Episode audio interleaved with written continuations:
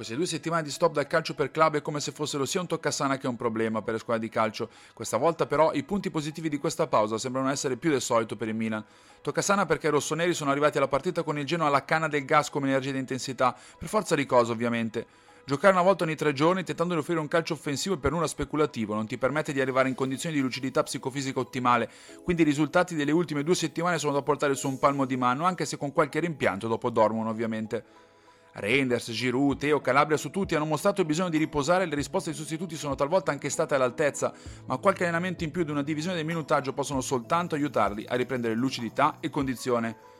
Teo e Mignon avranno la possibilità di giocare e poi riposare con la Juve in vista del PSG, mentre Reinders avrà la possibilità di gestire le proprie energie dato che parte ancora un pelo indietro nelle rotazioni di Kuman. Giroud sarà titolare invece con ogni possibilità, alternato con l'interista Turam. A loro si aggiungono poi Loftus-Cheek, Krunic e Calabria che hanno la piena possibilità di recuperare dei rispettivi problemi con calma in vista della ripresa, così come Adeli, Jovic e Florenzi che possono lavorare ancora di più con lo staff tecnico nei movimenti in campo e nella condizione. Certo, ci sono poi anche i rischi tipici di questo periodo, il fatto che storicamente il Milan non è che sia proprio la miglior performer post-stop nazionali, ma l'impressione è che questo momento sia arrivato quando ormai le energie dei calciatori erano arrivate al culmine e sollecitarle ancora una volta per tutti in quel modo sarebbe stato un problema.